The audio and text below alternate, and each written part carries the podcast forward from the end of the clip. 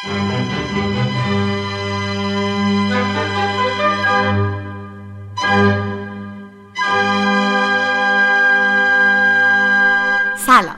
من شهرزاد قصه گویم این که دارین میشنوین و البته دارید می‌بینید اولین قسمت از پادکست شهرزاد قصه گوه. و یه پادکستیه که راجع به ایران و ایران شناسیه. ما توی هر قسمت راجع به پدیده های ایرانی صحبت می‌کنیم. موضوع این قسمت ما آبگوشته. که نیازی به معرفی نداره چون یکی از مهمترین غذاهای ایرانیه. آبگوش یادمون میاره که ما تو چه روزایی کنار چه کسایی توی چه خونه هایی دور همدیگه جمع شدیم. آبگوش انقدر مهمه که حتی ثبت ملی هم شده. ولی این غذا از کجا اومده؟ وقتی ما جایی داریم راجع به آشپزی صحبت می‌کنیم یعنی داریم راجع به یک منطقه ای که تمدن داشته داریم صحبت می‌کنیم. آبگوش همین که ظرف داشته بلا فاصله حالت تمدنی به خودش می‌گیره. بلا فاصله حالت یک جانشینی به خودش می‌گیره. یعنی شما باید ظرف داشته باشی آب داشته باشی و مقدار زیادی حوصله که این مواد رو شروع کنی پختن. ولی کباب و اینا مال اشایر بوده. معمولا مال جایی بوده که سریع می‌خواستن یه غذایی بخورن کباب و علم می‌کردن بعد حرکت می‌کردن. خلاصه یه غذای عجیب و غریبه و سیر تاریخی طولانی هم داره. یعنی ما اگه بخوایم استناد کنیم به دست نوشته ها می‌تونیم برگردیم به دوران تیموری دیگه. یعنی از اونجا رد شو که از اجدادش و آباش که نخدابه ما می‌تونیم بگیریم و جالبه که این نخداب امروز هم هنوز با همون سبک پخته و خورده میشه. یعنی دوستانی که دوست دارن ببینن می‌تونن برن چهارراه مولوی یه ذره پایین دو سه تا گاری هستن که همون نخداب دوره تیموری رو می‌کشن و مردم وای میسن اونجا با یه ذره سرکه می‌خورن. بعدا این توی سیر تاریخیش که میاد جلو شما می‌بینید که این تبدیل میشه حالا جایی مثلا ما تو دوره صفوی اونطوری که خاطرمه به معنای آبگوشت ازش استفاده نشده ولی در دوره قاجار دیگه رسما ما تو نسخ داریم که آبگوشت یه چیز دیگه که برای من جالبه تو آبگوشت اینه که اینم باز من حداقل سراغ ندارم. غذایی که به اسم ظرفش شناخته بشه. بله. یعنی الان دیگه اصلا به این میگن دیزی. در قدیم اصلا آبگوشتا تک نفره نبوده. چهار نفره بوده. دیگاه بزرگتری داشته میپختن و شما اگه به عنوان یه نفر می‌رفتین بعد منتظر میبودین که اون شاگرد قهوه خونه بره پاگیری اصطلاحا بهش می‌گفتن. شروع کنه داد زدن چهار تا پای غذاخور سه نفر دیگه پای غذاخور پیدا کنه بهش گفتن پاگیر. بیاره بچه شما بتونن این دیگو بذارن وسط و تقسیم بین حتی تو فیلم های فارسی ما خیلی از نماهای قهوه خونه ها رو که می‌بینیم یه گوشه این قهوه خونه همین دیزیا کنار هم چیده شده معلومه که غذای قهوه بعد به مرور این دیگا آماده میشه انگار طراحی میشه برای اینکه دیگران معطل غذا خوردن نشن. ولی دیگه بعدا به مرور اسم اون ظرف میشه اسم این غذا که میگن دیزی. و جالبه که من تو همون کتاب جعفر شهری چون اینا رو من پدرم چون خیلی جوونیش کار این کارو کرده بود مثلا ما یه استکان کوچیک داشتیم تو هر دیزی یه استکان نخود لوبیا بعد میریختیم.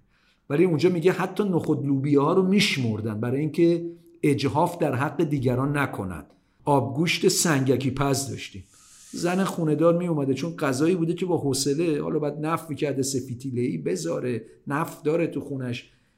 اینو میریخته تو قابلمه آماده می‌کرده می‌رفته سنگکی سر کوچه می‌گفته اینو بذار گوشه تنورت. یه بار من رفتم نون بگیرم توی نونوایی سنگکی دیدم که کنار تنورش یکی دو تا دیزی در آورد. من تا ندیده بودم. شاگردش برگشت صداش کرد گفتش که یکی از شاگردای به اصطلاح مغازه‌دارا اومده بودش اونجا که حاج فرانی سلام رسونه گفت یه دیزی منو بده. این در یه از اون دیزی رو در آورد با اون چوبش در آورد و گذاشت توی سینی که پسر آورده بود سینی برده بود من موندم بعد نگاه کردم چون اسم فلانی رو آورده بود ما مادر مغازه همون داشتم رد می‌شدم که نون ببرم خونه. دیدم اونام نشستن سه چهار نفری اونجا دیزی رو گذاشتن روی می روی چیز روی زمین نشستن داشتن. مشغول خوردنش بودن. این موند سوال پیش من اومدم شب از بابام پرسیدم. گفت خب بعضی اینطوری هن. بعضی ها همه چی رو می‌گیرن. آماده می‌کنن توی دیزی. میگن این تو تنورت که روشنی رو تو تنورت. دو هزار سه بهش میدن. اون سنگکی هم؟ و هوای اون دو سه هزار اینو گوشم داره نونم داره این اینم پختم یواش یواش کاری باش نداره یا حماما می‌گفتن آبگوشت حمامی پز. چون حماما برای اینکه آبو گرم کنن یه گرم خونه ای داشتن. مثلا شما می‌دیدید مثلا 10 تا زن محل میومدن دیگای آبگوشتشون کنار بوده. ظهری می‌رفتن از حمومی یا از سنگکی با دو تا نون سنگک دیزشون می‌گرفته آبگوششون می‌گرفته می‌رفت.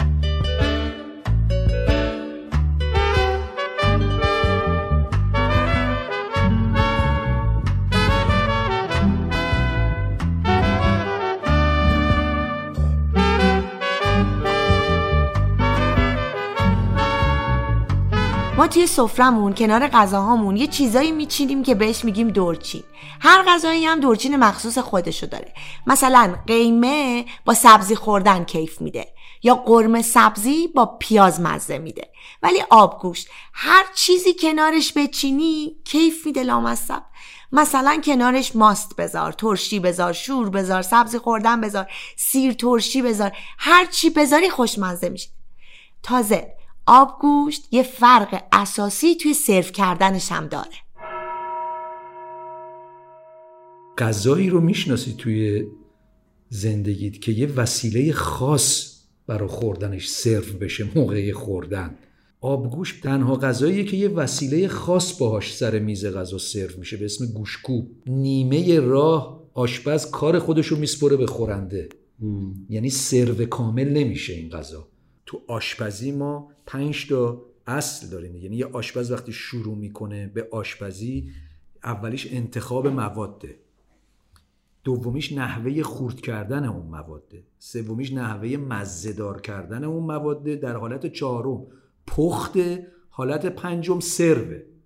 ما در آبگوش یعنی همه این کارا رو آشپز می‌کنه سرو و دیگه می‌ذاره به عهده خورنده. من ندیدم توی جایی که مثلا شما آشپز حالت پنجم و دیگه بسپره به دست خورنده. ولی این با اون کاسه بشقاب قاشوق گوشکو و ظرفی که از ابتدا آبگوش توش پخته شده میاد سر سفره یعنی شما اینو مثل غذای دیگه نمی‌کشید. انگار خورنده غذا رو کامل می‌کنه.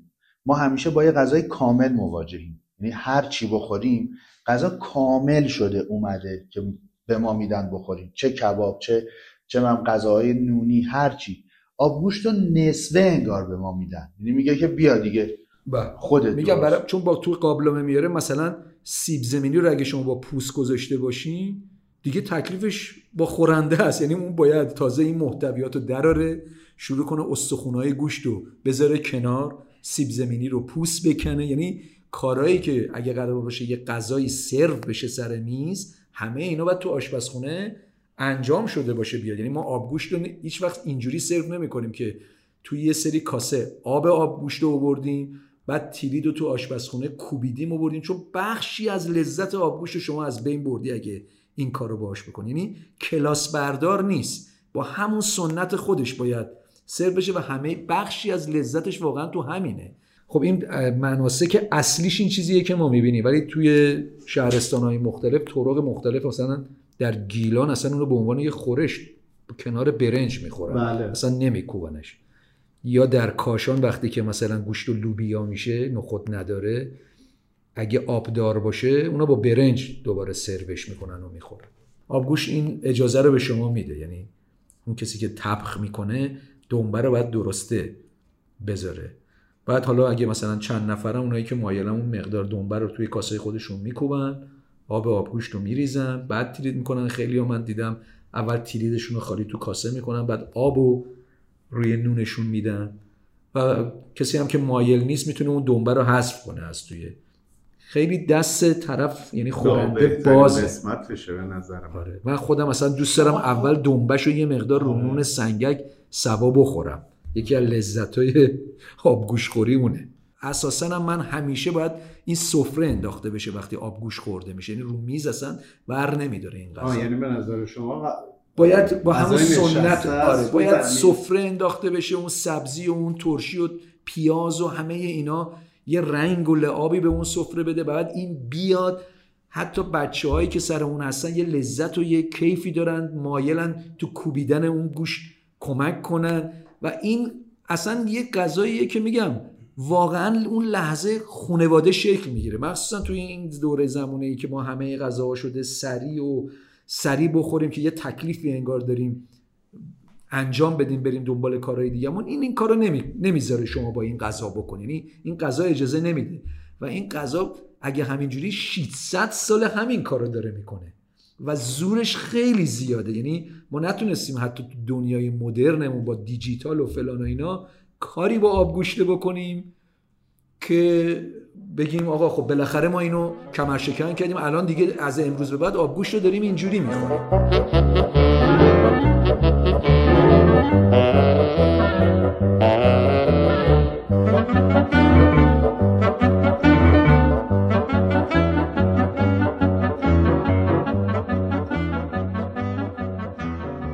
حالا اصلا این آبگوش چطوری درست میشه؟ base اصلی این غذا یعنی چیزی که بهش میگن آبگوش base اصلیش آب و گوشت. حالا شما می‌تونید به این لوبیای خالی اضافه کنی یه اسم پیدا می‌کنه نخود و لوبیا اضافه کنی یه اسم پیدا می‌کنه. می‌تونی بعدش بهش سیب زمینی و گوجه و لیمو عمانی برای ترشیش و اینا اضافه کنی. می‌تونی بعد سبزیجات خاص مثل ترخون و اینا بزنی که بشه بزباش و اینا. و گوشت که میگیم چه گوشتی؟ انواع رو میریزن. یعنی شما می‌تونید از گوشت چارپایان که گوساله و گوسفند و ایناست که ما در ایران بیشتر گوسفندی استفاده و ماکیان.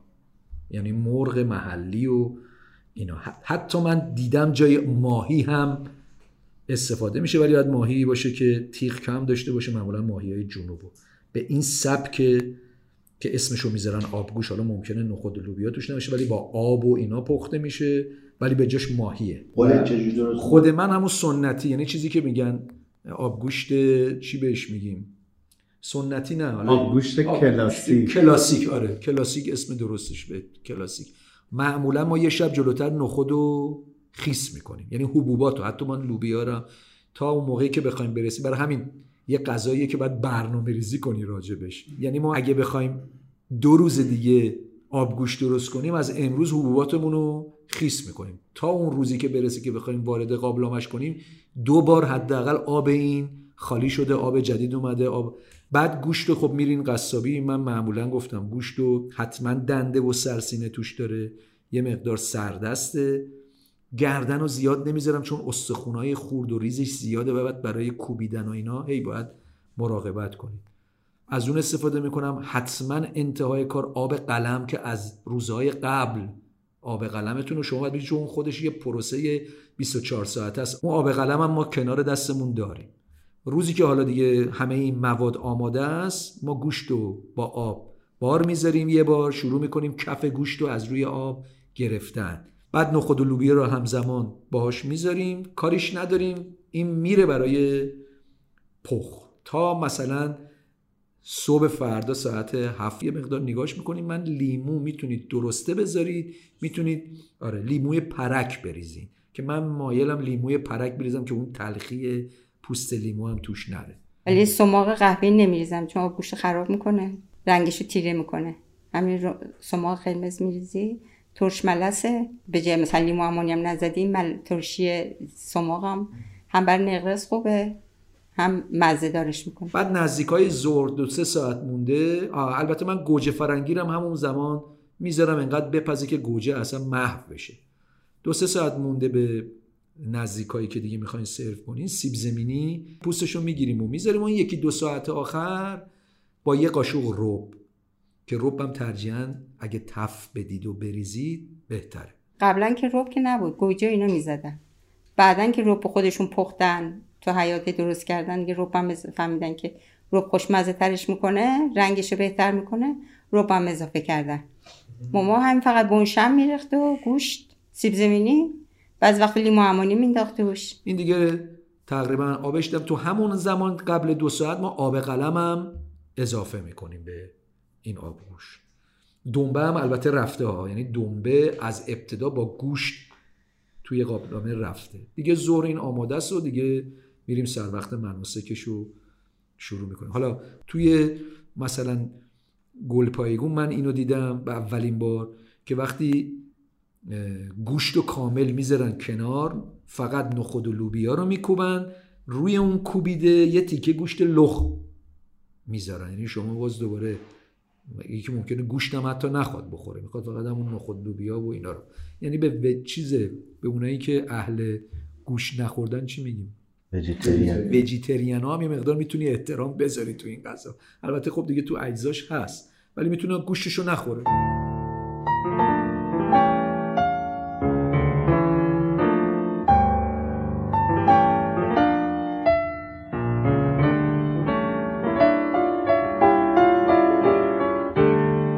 سال اول هنرستان بودم. دو روز مونده بود مدرسه ها باز بشه. پنجشنبه و جمعه. پنجشنبه من و مامانم رفتیم روپوش و شلوار بخریم. اون موقع تازه داشت و مد می‌شد که شلوار یه کمی بتونیم راسته بپوشیم. از اون حالت پیلی و اینا در بیاد. گشادای پفکی. بعد ما رفتیم خریدیم و اندازه و اومدیم خونه. جمعه زور ما مهمون داشتیم. غذا چی بود؟ آبگوشت مهمونای ما هم خیلی توپلی بودن. یعنی آدمای ماشاءالله بخوری بودن. بعد زور جمعه آبگوشت خوردیم خیلی هم خوش گذشت. هیچ وقت یادم نمیره. خیلی خوردیم. خیلی زیاد. جایی که دیگه اصلا دیگه هیچکی بلند نمیشه سفره رو جمع کنه. چند ساعتی گذشت و مامان من بهم گفتش برو رو پوشتو بیار که من اتو کنم خط اون خطا بره که فردا می‌خوای بپوشی. منم همینطوری که داشتم میآوردم اون وسطا پوشیدمش. دیدم ای شلوار پام نمیره. به اندازه دو تا سر انگشت تنگ شده بود. هر چقدر میکشیدم این زیپو به دگمه رو به جا دگمه ای نمی‌شد. ای بابا چیکار کردم ما این به من تنگه. ببین اصلا بسته نمی‌شد. بعد توی فکرم چیکار کنیم؟ فردا هم با هم می‌رفتم مدرسه.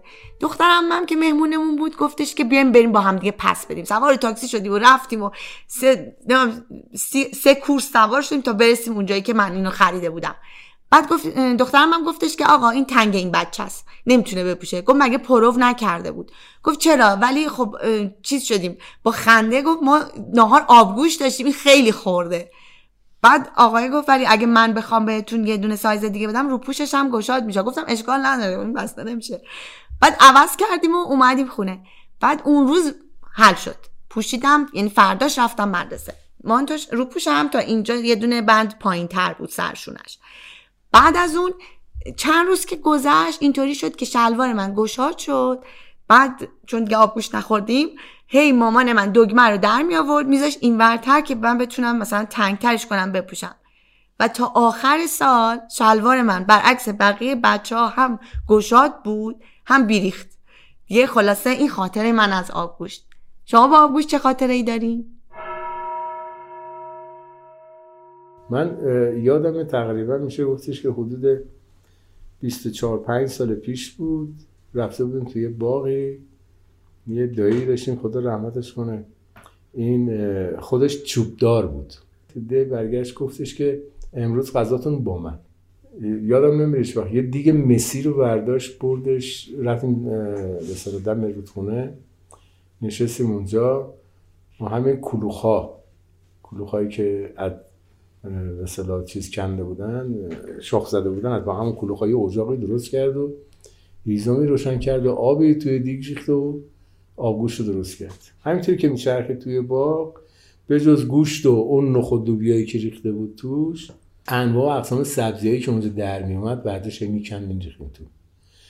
همون لوبیا سفید تازه رو که توی خوشه های خودش بود همون هم مثلا بنزه دو تا مش کند و آورد لب آب شست و همون هم مثلا ریختش توی دیگ. گفتم یعنی چی؟ گفت ما اینجا آبگوشت و بوز باشون به سبزی همیشه هرچی هم که اینجا گیرمون بیاد می‌کنیم توش میریزیم. چند روز پیش رفتیم آهار؟ یه روستاییه دیگه. اونجا وقتی گفتیم صحبت نهار شد گفتیم چی بخوریم دوستان گفتن که یه چایخونه کوچیکی اینجا هست می‌تونیم بریم اونجا آبگوش بخوریم. آبگوشتاش معروفه. من خیلی استقبال کردم گفتم تا خیلی حوض آبگوش کردم. وقتی رفتیم چهار نفر بودیم گفتیم می‌خوایم غذا بخوریم گفت یا املت یا آبگوش بعدم قشنگ ما رو برد سر چیز به اون جایی که این آره گرمخونهش رو نشون داد. چهار تا مثلا پرسم بیشتر نداشت چون می‌گفت تقریبا به اندازه ای که می‌دونم میان میشینن می‌خورن آماده می‌کنن دیگه جاتون خالی تو فضای باز نشستیم نون تازه و آبگوش رو داد. خوردیم خیلی چسبید. ولی یکی از همراهان ما به خاطر خوردن آبگوش خیلی سنگین شد. بله. به شکلی که مسیر برگشتن به تهران رو جوری دراز کشته بود که ما فقط باید میرسوندیمش به چیز؟ خونه. ترشی هم فکر می‌کنم نبود که بخوره. مثل اینکه ترشی آلانسی به بله. وجود میاد. ترشی هست سبزی هست. اول سبزی خوردن. سبزی خوردن بعد ترشی و بعد پیازه حالا شور ماسته اینا دیگه حا- حالا کیا نباید. اونجوری آبگوشت بخورن؟ به نظر من هیچ مشکلی نداره آبگو چون من اینجوری که یادم میاد یه عموی پدر من که در روستای نیوان در گلپایگان بود 95 سال عمر کرد و هر روز یه چیزی می‌خورد به اسم دیگوله. دیگوله همین آبگوش بود. نخود و لوبیا و اینا. هر روز ظهر ایشون هیچ چیزی جز آبگوش نخورد. حتی سنین بالا که دیگه تحرک چندانی هم نداشت چون چشمش کم سو شده بود و اینا. فکر کنید اصلا این تاثیر بدی روی بدن ایشون نگذاشته بود. حالا من باز جوانتر که بودم یادم تو خونه خود ما اینجوری بود که مثلا تو زمستونا چون یه شعله وسط خونه گرم بود مثل والور مثلا. بله. یکی از ساده ترین کاره این بود که قابلمه رو از اول صبح میذاشتن رو آره پدر یا مادر میذاش روی همون والور موادم میریخت توش. این آروم آروم تا زور بله بهترین آماده شده بود. بود آبگوشتای کرماشین ما یه آبگوشت ساده داریم که آبگوشت ساده همون آبگوشتیه که شاید مثلا قدیمی ترین بوده شاید هم نمی‌دونم. ولی بیسش گوشت و سیب زمینی و نخود لوبیا و ادویجاته یعنی رنگش هم یه خود به سمت زرد رنگ میره و ساده است واقعا. به خاطر اینکه یک رنگ یک طعم اضافه ای نداره. آبگوشت دوم آبگوشتی که بهش ما میگیم قوره تماته یعنی قوره و گوجه. این تفاوتش با آبگوشت ساده اینه که همون بیس آبگوشت داره روبه گوجه یا گوجه خود میوه گوجه رو توش میندازن. اه، رنگ قرمزی به خودش می‌گیره. یه سری سبزیجات شبیه دقیقا شبیه اون سبزیجات مثلا نعناداغ و شنبلیل داغ و از اون چیزا توش میریزن چون فرمش خورده انگار فرم زیباتری به خودش می‌گیره. یه روغنی روش وای میسه. و اون قوره هم میره ترشی با مزه بهش میده. اه، آبگوشت قمری هم ما داریم که اصلا کلم قمری توش استفاده می‌کنن. کلم قمری هم یه جور خاصی از کلمه که هم مزه خاصی داره که خیلی شباهتی به باقی کلم ها نداره. همین که توی آبگوشت یه طعم دیگه میده. یه خود طعم سبزیجاتش رو بیشتر می‌کنه و رنگش هم یه خورده مثلا شاید کدره ولی کنه آبگوش خوشمزه و با مزه کرد آبگوش قمری.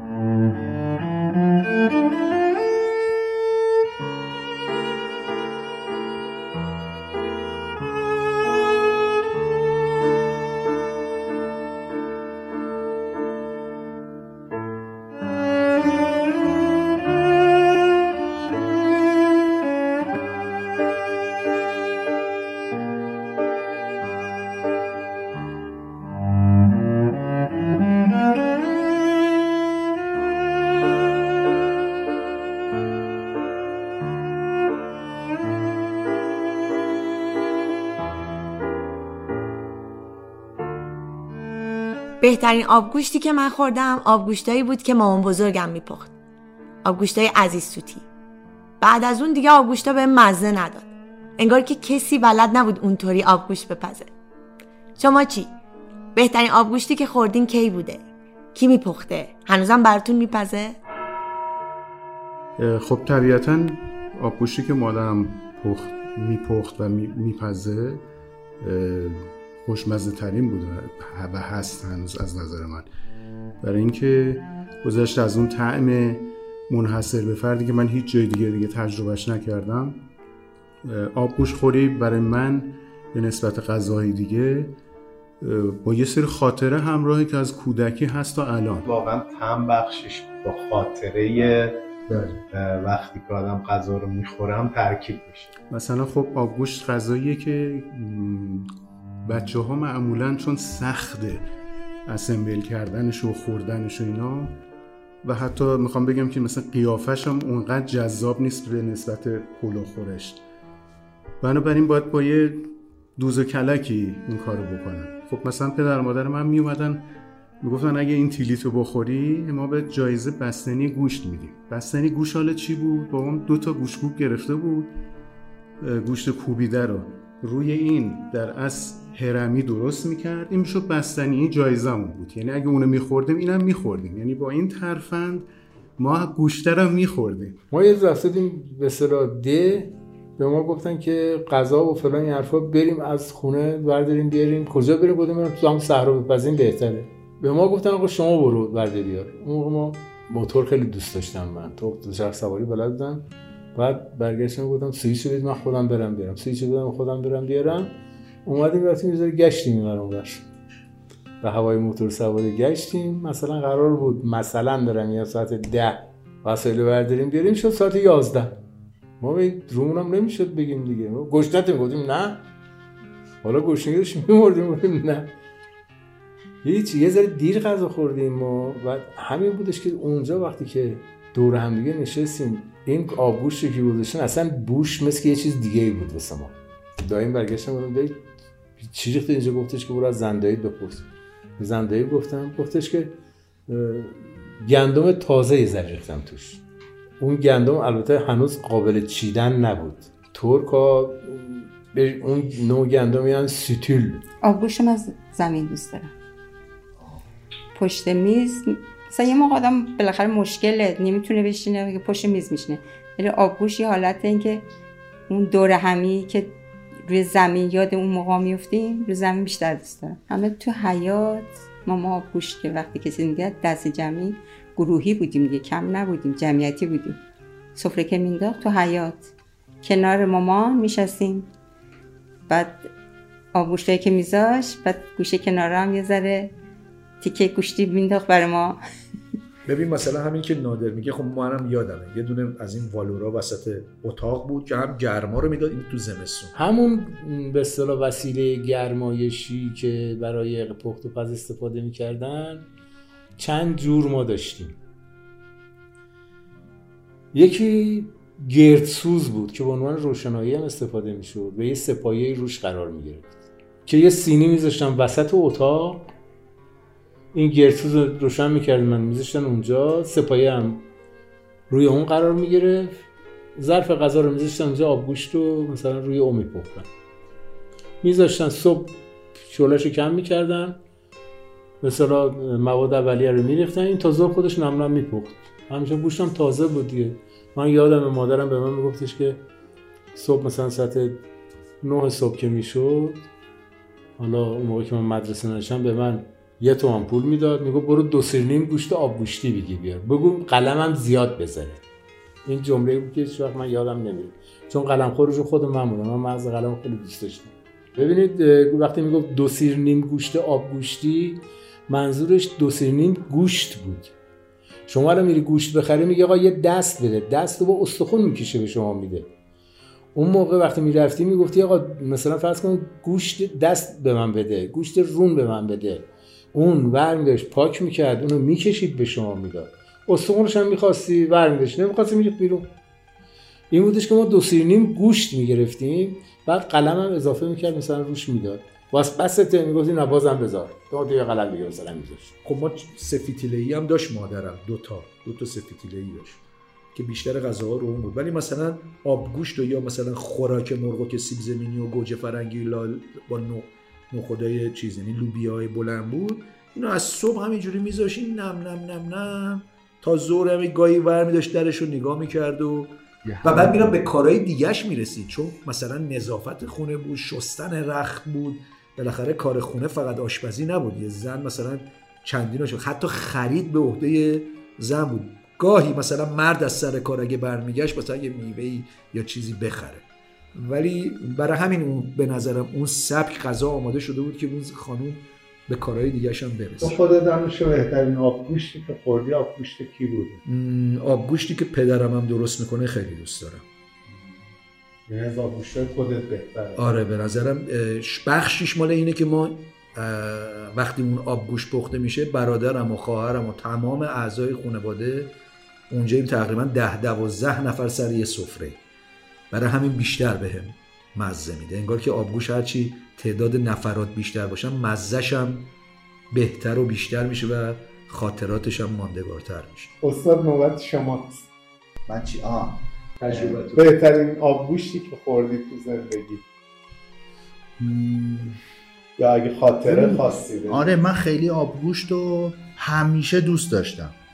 از بچگیم دوست داشتم تا همین الانم هم دوست دارم. برای همین هیچ وقت نفهمیدم کدوم آبگوشت خوشمزه تره. بیشتر اون موضوعی که کی بیشتر خوش گذشت. ببین منم یادم بعد از انقلاب پدرم کارش از دست داده بود. یه کاری پیدا کرده بود تو گوهردشت. بعد برای اینکه از تهران میره گوهردشت تنها نباشه و اینا به من گفت تو هم بیا تو کار کمک کن و اینا اگه می‌خوای به من. من 17 18 سالم بود مثل یه شاگرد مغازه در واقع باید کار می‌کردم. بعد ما می‌رفتیم گوهردشت. یادم و گاهی وقتا یه مغازه دستش بود. وقتی خودشم حوس می‌کرد به من می‌گفت امروز مغازه رو مثلا نیم ساعت میبندیم مغازه یکی دیگه بود پدر من گرفته بود اداره. می‌گفت میریم یه آبگوشتی باز شده اینجا نزدیک میریم می‌خوریم. بعد یادم مثلا شاید تو مدت کوتاهی که من ولی پدرم بودم هفته ای یه بار شاید می‌برد من اونجا دوتایی با هم میشستیم آبگوشت میخوردیم. و یادمه برای اولین بار آبگوشت خیلی طعم خوبی داد زیر زبون من. اولا آبگوشتی خیلی تمیز بود. بعد شبیه آبگوشتیایی نبود که تا اون موقع ما تو ذهنمون میومد که همونطور که شما گفتی بیشتر انگار غذای قهوه خونه ها بود. یه آبی و درختی هم اون دور و بود در اطراف گوهردشت ما میشستیم رو تخت با هم دوتایی آبگوشت میخوردیم و اینا. جالبه که این طعم و خاطرش جوری مونده در ذهن من که بعدا این همه آبگوشت که من خوردم و همه چیز رو داریم تجربه می‌کنیم اون انگار یه چیز دیگه بود.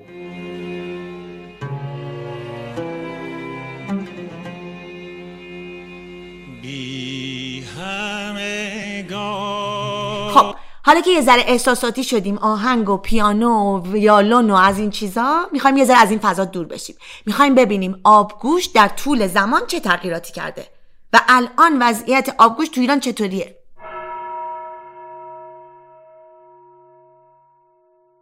کماکان می‌تونیم هم اون سنت رو امروز ببینیم که ما خیلی دستکاریش نکردیم ولی در عین حال تغییر هم پیدا کرده ظریف. تغییراتش هم می‌تونه این باشه که بگیم مثلا تا دوره ناصرالدین شاه آبگوشت گوجه و سیب زمینی نداره. همون نخود و لوبیا و زرچوبه و ما اساسا تا اون دوره حتی غذای قرمز رنگ ایرانی ها به خاطر اینکه گوجه وارد نشده نداریم. معمولا غذاها همه زرده چون بیس کارمون با زرچوب است. ولی خیلی راحت گوجه رو میپذیره و سیب زمینی. سیب زمینی که میاد میدون رو از نخود و لوبیا یعنی از حبوبات می‌گیره. برای اینکه حبوبات خب گرونتر بودن سیب زمینی رو میدن که برای اون کوبیده غلظت بیشتری میده. هم نفق آبگوشت رو کمتر می‌کنه و همین که چیزش می‌کنه دیگه پربارترش می‌کنه. یعنی ما حتی آجیل هم داریم.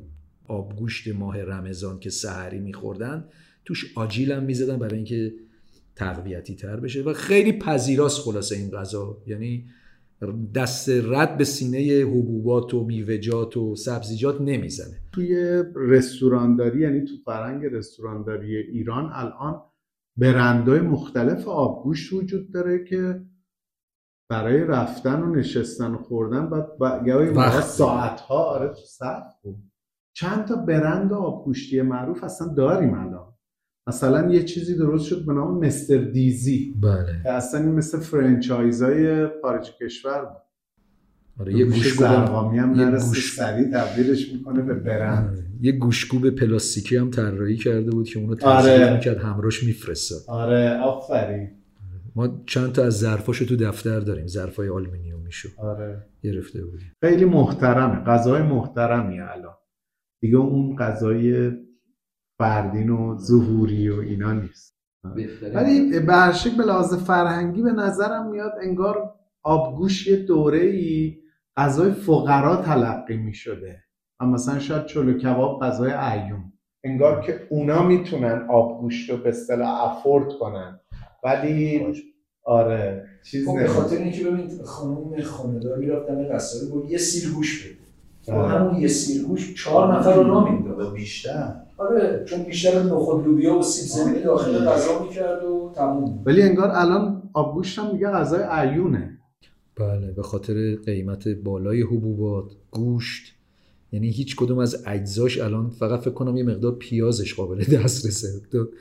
سیب زمینی گوجهش هم الان یه قیمتی برای خودش داره. حالا من یه چیزی هم الان یادم افتاد. این اواخر زمان شاه یادمه به عنوان تنز یکی از چیزهایی که تو برنامه تلویزیون می‌گفتن.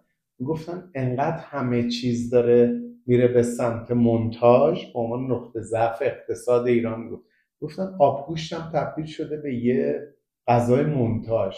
بعد منطقشون این بود. گفتن گوشت از خارج میاد. نمی‌دونم. بقیه چیزاش هم که احتیاج داریم از خارج میاد. دقیقا. ما تو کودکی خودمون وقتی تو کتابای فارسیمون غذای لذیذ میخوندیم غذای لذیذ آبگوشت با اینکه تو همون بچگی هم خیلی آبگوشت برامون لذیذ به نظر نمی‌رسید. ولی شاید اون داشت کارکرد فرهنگی خودش رو می‌برد تو کتابای ما جلو. ولی این حذف شده از توی کتابا از کی؟ نمی‌دونم دقیق نمی‌دونم ولی همین کتابای بچه های خودمون رو که دیگه نگاه کردم مثلا حداقل شاید هفت سال هشت سال پیش دیدم دیگه نیست. آبگوش غذای لذیذ ما نداریم نمی‌دونم. من عاشق آبگوشتم من مبتلای گوشتم. گوشت تمیز شیشک قانون داغ سنگک. آبگوشت این لذیذی. آبگوشت این لذیذی. صحبت از سینما شد. فردین. ظهوری فروزان گنج قارون آبگوشت و بیژامه و رو زمین نشستن و سفره ولو و پیاز و چادر گلگلی و رقص و آواز و چهچه و صدای ایرج و عارف و بزن بزن و عشق و عاشقی و اینا. حالا به این سینما می‌گفتن آبگوشتی. چرا واقعا؟ در مورد سینمای آبگوشتی می‌خوایم حرف بزنیم. سینمایی که تابع ساختار توی تولید توی پخش و توی متن توی قصه نیست. یعنی انگار سینمایی که از ساختار گریزان و حتما با توجه به حالا تعریف یا اون دلالت هایی که واژه آبگوشتی داره برای یک نقد سینما برای یک اصطلاح سینمایی یک درجاتی از تحقیر هم توش هست. همیشه باید اینو در نظر داشته باشیم. وقتی میگیم سینمای آبگوشتی داریم احتمالا از منظر یک منتقد منتصب به جریان روشنفکری توی اون سنت نقد مطبوعاتی دهه های پنجاه شهست هفتاد تا امروز. از اون دید داریم به اون سینما میگیم سینمای آگوشتی و احتمالا آدم هایی که تو اون سینما فعال بودن خودشون نه دوست داشتن به اون سینما بگن سینمای آبگوشتی و نه می‌گفتن. ما نمی‌دونیم دقیقا اصطلاح سینمای آبگوشتی از کجا آمده ولی می‌تونیم حدس بزنیم که سینمای آبگوشتی یک ارتباط خیلی مستقیمی داره با یکی از سکانس های فیلم گنج قارون ساخته سیامک یاسمی اما خودش می‌دونه که ما اونا از روز درش آوردیم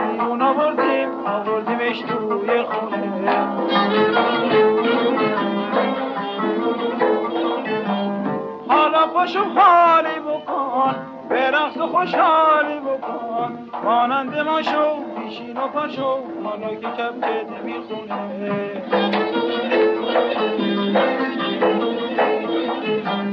اگه نرقصی میشینم عقده دل باز می‌کنم. نگاه تو چشماز می‌کنم شک برا آغاز می‌کنم. جغ جغرانون بده و چاییت بده. میگم حالا در بیاره کفش تو دم پاییت بده. فردین به ظهوری اگه اشتباه نکنم میگه که آبگوش بخوریم. اون یکی میگه بازم آبگوش داریم. یه چیزی راجع به آبگوش حرف می‌زنن فردین میگه که بعضی تو این دنیا به خاطر همین آبگوش خودشون انداختن تو رودخونه خودشون رو بکشن. بعد این آبگوش از مرگ نجاتشون داده. یعنی اون دیالوگ خیلی بامزه است به خاطر اینکه انگار به آبگوش به عنوان نجات دهنده زندگی اشاره می‌کنه. دکتر کاووسی میگه که اون فیلم ها فیلم فارسی بودن یا اون فیلم ها حالا فیلم های بدی بودن به خاطر اینکه نه فرم داشتن و نه ساختار داشتن و نه قصه. در واقع آبگوشت همچین ویژگی نداره. یعنی کاملا یه غذایی که اتفاقا با خودش ساختار داره و اتفاقا یک فرم جذابی هم داره و احتمالا قصه ای هم تداعی می‌کنه توی ذهن آدم. و اینجا فکر کنم توی این اطلاق این اسم بیشتر به آبگوشت ظلم شده. حالا منظور از این چیه؟ یعنی اینکه خیلی خیلی قصه بر پایه تصادف و بر پایه مثلا اتفاقات تصادفی پیش می‌رفته و خیلی کلیشه هایی رو تکرار می‌کرده. مثل مثلا پسر فقیر دختر پولدار یا بالعکس مثل کاراکتر بزن بهادر و صحنه های بزن بکوب رقص و آواز و بعضا صحنه های سکسی که یه خورده مثلا شاید توی رسانه دیگه ای اون موقع اصلا مخاطب اون موقع اصلا گیرش نمیومده همچین مجموعه ای که بیاد و اون مجموعه در قالب یک ازش پذیرایی کنه و همه چی رو در اختیارش قرار بده. یه سفره پهنه که به طور کامل از تو پذیرایی می‌کنه. یه غذای یک مجموعه که چیزی کم نذاشته. یعنی این فیلم از شروعش ما به واسطه کاراکتر قارون تصاویری از خونه و زندگیش می‌بینیم که شاید مثلا همسنگ کاخهایی بوده که اون موقع خاندان سلطنتی توش زندگی می‌کردن. ماشین های خیلی زیبایی توش می‌بینیم. یک جوان خوشتیپی می‌بینیم که حالا فردی نقش رو بازی می‌کنه. یک تقی ظهوری رو می‌بینیم که کاراکتر بامزه در نقش حسن جقجقه. تصادف رو توش می‌بینیم. فداکاری می‌بینیم که فردین مثلا قارون رو در لحظه خودکشی از مرگ نجات میده. در ادامه فروزان رو می‌بینیم که اون موقع مثلا یکی از اون آرتیست های اول و اون خانم های جذاب سینما بودن. و وقتی مجموعه اینا رو کنار مثلا رقص صحنه های رقص آواز صحنه های بزن بزن توی کافه صحنه های مثلا اون آدم روبایی که آدم میان سراغ مثلا فروزان یا کاراکتر شیرین توی اون فیلم که اونو وقتی همه اینا نگاه می‌کنیم یه سفره کامله. یعنی چیزی کم نداره. ولی یه نکته دیگه که شاید شباهت بین آبگوشت و سینما رو بشه یه خود تو ذهن ما تقویت بکنه که خیلی سیر کننده است. یعنی که مخاطب اون فیلم مخاطب اون سینما عمدتا طبقات متوسط و متوسط رو پایین بودن. و مخصوصا یه موقع این خیلی خیلی تشدید میشه. یعنی این با ورود خیلی بیرویه حالا بتونیم بگیم یا با ورود خیلی بی ساختار غیر نظاممند غیر منظم فیلم های خارجی توی ایران از یه جایی به بعد واقعا سینمای فارسی و سینمای ایرانی به لحاظ اقتصادی دچار افولی میشه و این اختلاف طبقاتی تو مخاطب خیلی خودشو بیشتر نشون میده. ولی همین سینما ویژگیش این بوده جدا از همه حالا دلایلش یا حالا اون صورتبندی این سینما به صورت یه سینمایی که به نظر آشفته میاد اینه که همچنان من فکر می‌کنم به خاطر اینکه خیلی نزدیکتر شد به طبقاتی خود پایین تر یا فرودست توی جامعه یک خروجی خیلی سیر کننده و خیلی چگال ارائه می‌کرد. یعنی فیلم هایی که سنگینن از این نظر سنگینن که همه چی دارن. به خاطر همین حتی اون موقع مخاطبا خیلی وقتا می‌رفتن مثلا بچههایی که از مدرسه فرار می‌کردن می‌رفتن نصف یه فیلم رو توی یه سینما می‌دادن نصف پول بلیط هم می‌دادن. یعنی یه چیز عجیبیه توی مثلا برخورد با انگار رفتن مثلا نیم پرس آبگوشت خوردن. ولی بالاخره یه جورایی تعدلشون گرفته. آخرین چیزی که من می‌تونم بگم اینه که حالا کلیت این فرم رو نگاه بکنید.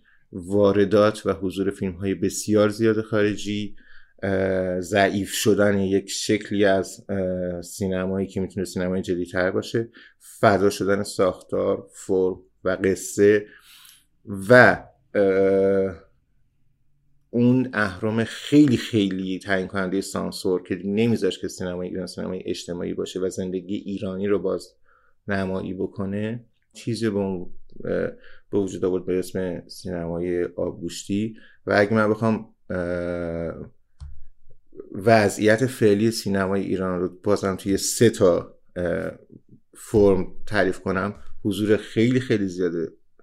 و در دسترس بودن همه آخرین آثار خوب و سریال ها و فیلم های خارجی اون اهرم به شدت قوی سانسور و ضعیف شدن اقتصاد سینما همون شرایط همون وضعیت تولید می‌کنه. اگر قرار باشه حالا از همون ادبیات هم استفاده بکنیم ما الان داریم تو عصر سینمای آبگوشتی اه، زندگی می‌کنیم و همچنان سینمای آبگوشتی به حیات خودش داره با قدرت ادامه میده با یه تغییرات خیلی حالا کوچیکی توی فرم. یکی بود یکی نبود. زیر گنبد کبود. یه ممل فش فشه بود. از رو سر کلا می‌زد. جیب و رو هوا می‌زد. ببین از کجا می‌زد.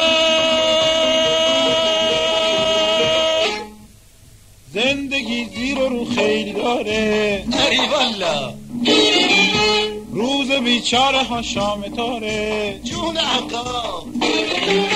این فش فش جیبش را از پول پر نمی کرد نون فقیر و بی پولا آجر نمی کرد یه روز آخه یه ده تومن کار ساخت از غیرت و مردونگی یارو را انداخت. تو مسیر این گفتگوها به چیزای عجیبی برخوردیم. مثلا داشتیم دنبال آهنگ میگشتیم یهو یه آهنگ عجیبی ما شنیدیم. وای خودشی می‌دونه خانومی. چشمای مثل بادومیش و صورت لاغر استخونیش. دل ما رو کرده و شهید خودش. او مثل ماه میمونی یا خورشید. من نه بگی ترشید دم و پوز میدی میگی گل شیفتم. وای مثل زلزل استاف تهرون همه دست به دهن و حیرون هر شب فرستاد و قلیون پس پایی بزن بری میدون. کردم حوث آبگوش و با پیاز. بابا دبیا خزالاتیا بگو دل دومان نیست و با کیاس اخلاق تو آن مثل نازیاست بعدش فهمیدیم آبگوشت یه جور عجیبی میشه خورد. ما تیلیتو باز تو نون میذاشتیم میخوردیم. و هنوزم این کارو می‌کنیم. یعنی اینکه خب اون اون همیشه اشارش رو خود تو بود مستقیم. کلید سنگک و لای نون بربری میذاشتن و خیلی خیلی خوشمزه. یعنی کسی که این کار کرده احتمالا سمدیانه حالا ما تیلیتو در اصل میریختیم دوباره رو همون نونی که داخلش بود. یعنی اگه سنگک بود همون. و هنوزم اگه همینجوری بربری می‌خوری. بله. حتی یه ابداعی کردیم من و حسین که اومدیم یه بار که خب دعوت شده بودیم می‌گفتن آقا گوش داریم و بیاین برای مراسم. ما نون باگت هم گرفتیم. و این تیلیت بربری رو با ترشی توی نون باگت زدیم یعنی همه حاج و باج مونده بودن. ولی انقدر این لذیذ شد. شما فارس بود. آره. شما فارس نیستی. نه دیگه نمی‌دونم حالا. یا فهمیدیم بعضی از خانواده ها یه برخورد عجیبی با آبگوشت دارن. آگوشت توی مثلا خونه ما یا توی سنت خانوادگی ما یه سریال بود که بعدش هم یه season های جدیدش. یعنی مثلا اول آبگوشت بود بعد این آبگوشت چیزی ازش باقی میموند. اون گوش کوبیده امکان داشت تو مرحله بعدی تبدیل به کتلت بشه. قسمت گوشتش و استخونش امکان داشت در یک فرگشت بیاد و مثلا کنار پلو قرار بگیره و مثلا بشه گوشت کنار پلو. و قسمت نخود لوبیاش هم قابل بازیافت و قابل بازآفرینی بود. یعنی که من می‌دونم مثلا بازم امکان داشت که به خاطر همین وقتی بار آبگوشتی درست میشه امکان داشت که تا مدت ها درگیر و مسئله اون آبگوشت باشیم. یعنی نشانه هاش و رد پاهاش رو می‌دیدیم. حتی باقی مونده شاید فریز می‌شد و تو فصل بعدی دوباره همون آبگوشت رو می‌دید بعض وقتا مثلا میشنن می‌برن مثلا میشونن کیسه می‌کشن دوباره میارن دوباره همون سرو می‌کنن. یا شنیدیم آبگوشت باعث ایجاد حوادثی میشه که معمولا نمیشه. والا اولین آبگوشتی که خوردم یادم نیست ولی واسم تعریف کردن که چه اتفاقی افته اولین آبگوشت ما تو خونه ای که بودیم من تقریبا تا اونجا که مادر بزرگم تعریف کرد می‌گفت دو سالت بود. ما تو اتاق نهار می‌خواستیم بخوریم آبگوشت رو در آوردیم تا هم چهار دست به سال تازه راه افتاده بودیم می‌رفتیم ور اونور ما اومدیم غذا رو بکشیم همه چی رو آماده کردیم تو سفره اومدیم بشینیم که مثلا غذا رو بکشیم توی کاسه ها تو بدو بدو اومدی طرف مادرت. همینطور که یهو خوردی زمین یهو خوردی زمین دو دستی رفتی تو قابلمه آبگوشت. آبگوشتی که تازه از سر چراغ برداشته بودن. بعد خلاصه دستات سوخت. ما هم از همونجا بغلت کردیم و پریدیم لب حوز همونطوری کردیم تو آب. حتی خودم یه روز که نشسته بودم داشتم صدا داشتم صداها رو گوش می‌کردم یه خواب عجیبی دیدم. تو اتاق رفتم روی زمین دراز کشیدم تا که صدا رو میشیدم خوابم برد. خواب دیدم که چون اتاق خیلی کوچیک بود کامپیوتر و وسیله اونجا بود. بعد یه توی خواب من یه گوشکوب خیلی بزرگی سمت بالای سر من بود. خیلی بزرگ بود. بعد من نارا... یه ناراحتی پیدا کرده بودم که داشتم غور می‌زدم به بقیه که نمی‌دیدم تو خواب که ای وای این چی بود این آبگوشو چرا دو شب قبل نس... مثلا نخیسونده بودین؟ این چی بود؟ بابا پدر ما در یعنی سنگ شده. همطوری که غور می‌زدم از سرما یا از خواب پریدم. همین. خلاصه که آبگوش خیلی غذای باحال و بامزه ایه. این اولین قسمت از پادکست شهرزاد قصه گو بود. ما توی این قسمت با چند نفر صحبت کردیم. نادر داوودی که اون آقاییه که با پدرشون رفتن یه روزی دیزی خوردن و خیلی بهشون چسبید. انوشه صادقی آزاد اون آقایی که تقریبا همه چیز راجع به آبگوش می‌دونست و دستور پخت کاملش رو به ما گفت. حسن کریمزاده. اون آقایی بود که تیلیتو با نون باگت می‌خورد. مشتبا رفیعی که همسر منه و چون خودش تدوینگره همه حرفاشو تو تدوین حذف کرده. جمال حسینی دایی خودمه. اون آقایی که رفت موتور سواری و وسایل آبگوشت و دیر آورد. زهرا صادقی که امه خودمه زنداییم هم هست چون داییم با امم عروسی کرده. و ما برای مصاحبه مزاحمشون شدیم. یه آبگوشت خیلی خوشمزه ای برامون پخته بود. و امیر پاکزاد که راجع به سینمای آبگوشتی برامون صحبت کرد. الان آذر 1402 اینجا تهرانه. من شهرزاد قصه گو بودم. مواظب خودتون باشین. تا قسمت بعدی خدافظ تمام شد قد شد اوکی من رفتم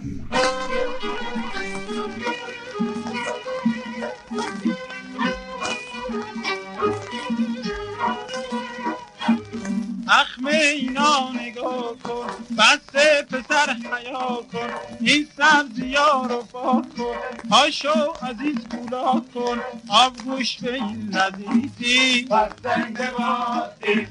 آبگوش به این لذیذی.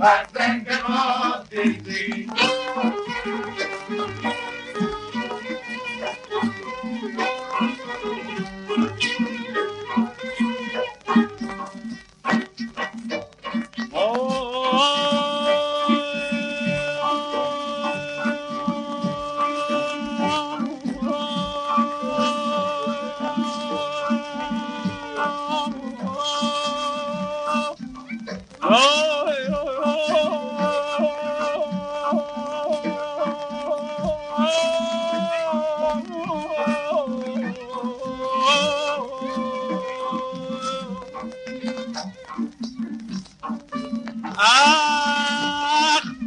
همسر بکن ای دوست که این کار خطاست.